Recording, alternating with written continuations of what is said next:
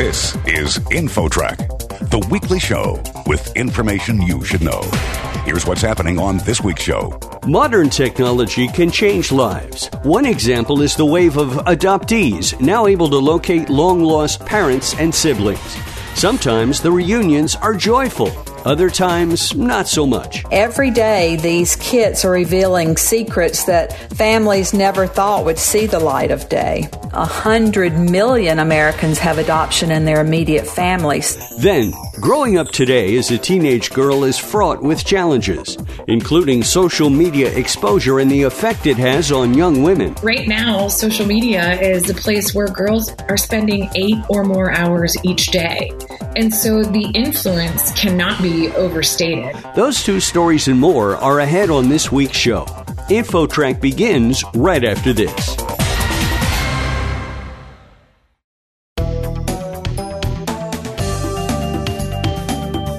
InfoTrack, the weekly show with information you should know.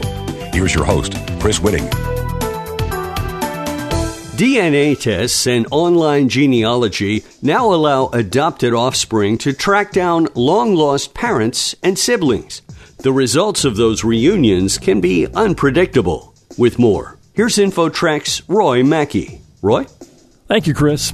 Our guest is Julia Brewer Daily. She's the author of No Names to Be Given, which is based on her personal story of being born into a maternity home in the South during the 1960s. And she's here to talk about a trend of genealogy websites and at home DNA testing, which is allowing people to find long lost relatives. Julia, tell us a bit about the technological advances that have made all of this possible, and what is the most common revelation from those consumer DNA test results? These DNA result tests are amazing because so many people are gifting them for birthdays and holidays. And I don't know if they realize the ramifications that can come from those.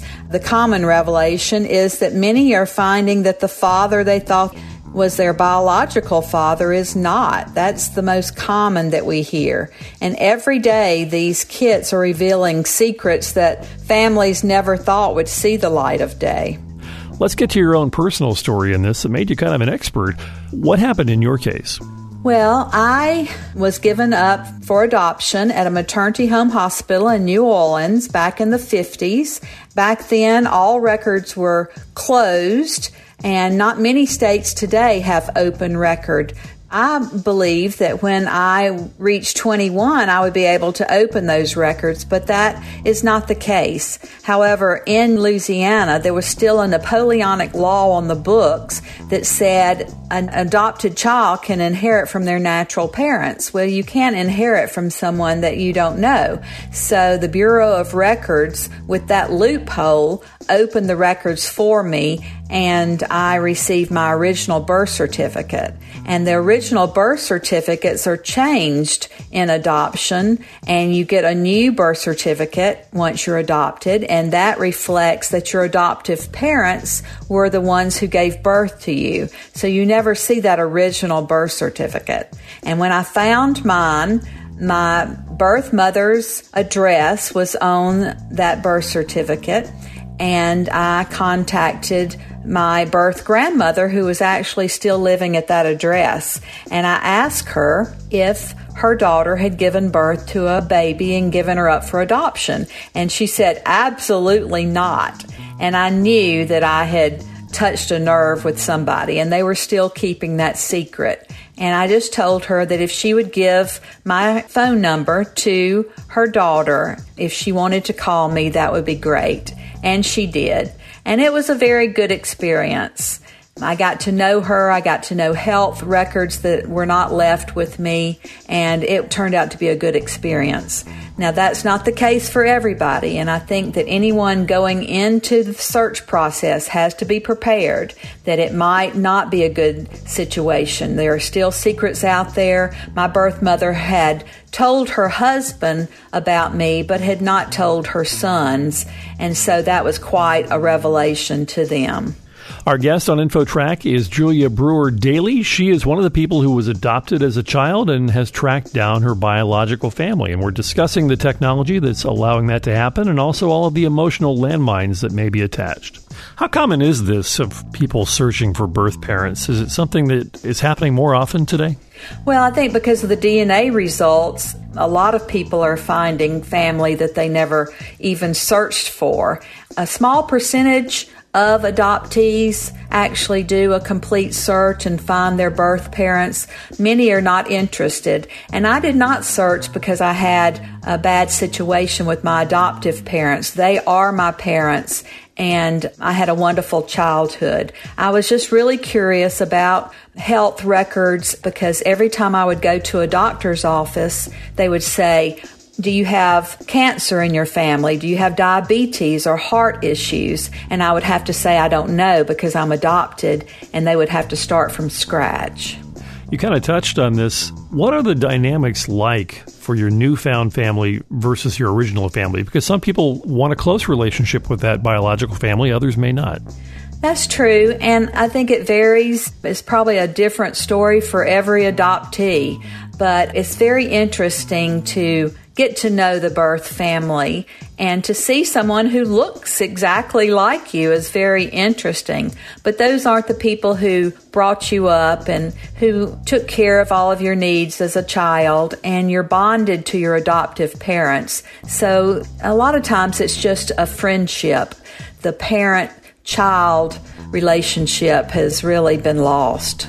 And I'm sure it's also very different for the person searching versus the person being sought because this, in some cases, obviously opens some very deep emotional wounds from long ago that they kind of thought were dead and buried.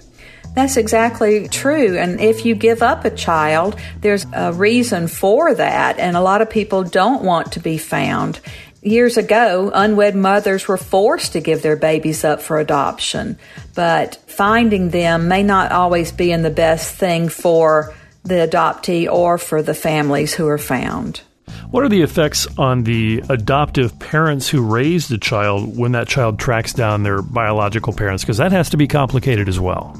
Well, it is. And my adoptive parents were very supportive, and they knew that I loved them and that I thought of them as my parents. So, you know, they were supportive of me. I'm sure that, you know, they had to feel fearful that I would find a situation that would not be in my best benefit. So I'm sure they worried and they just kept that to themselves.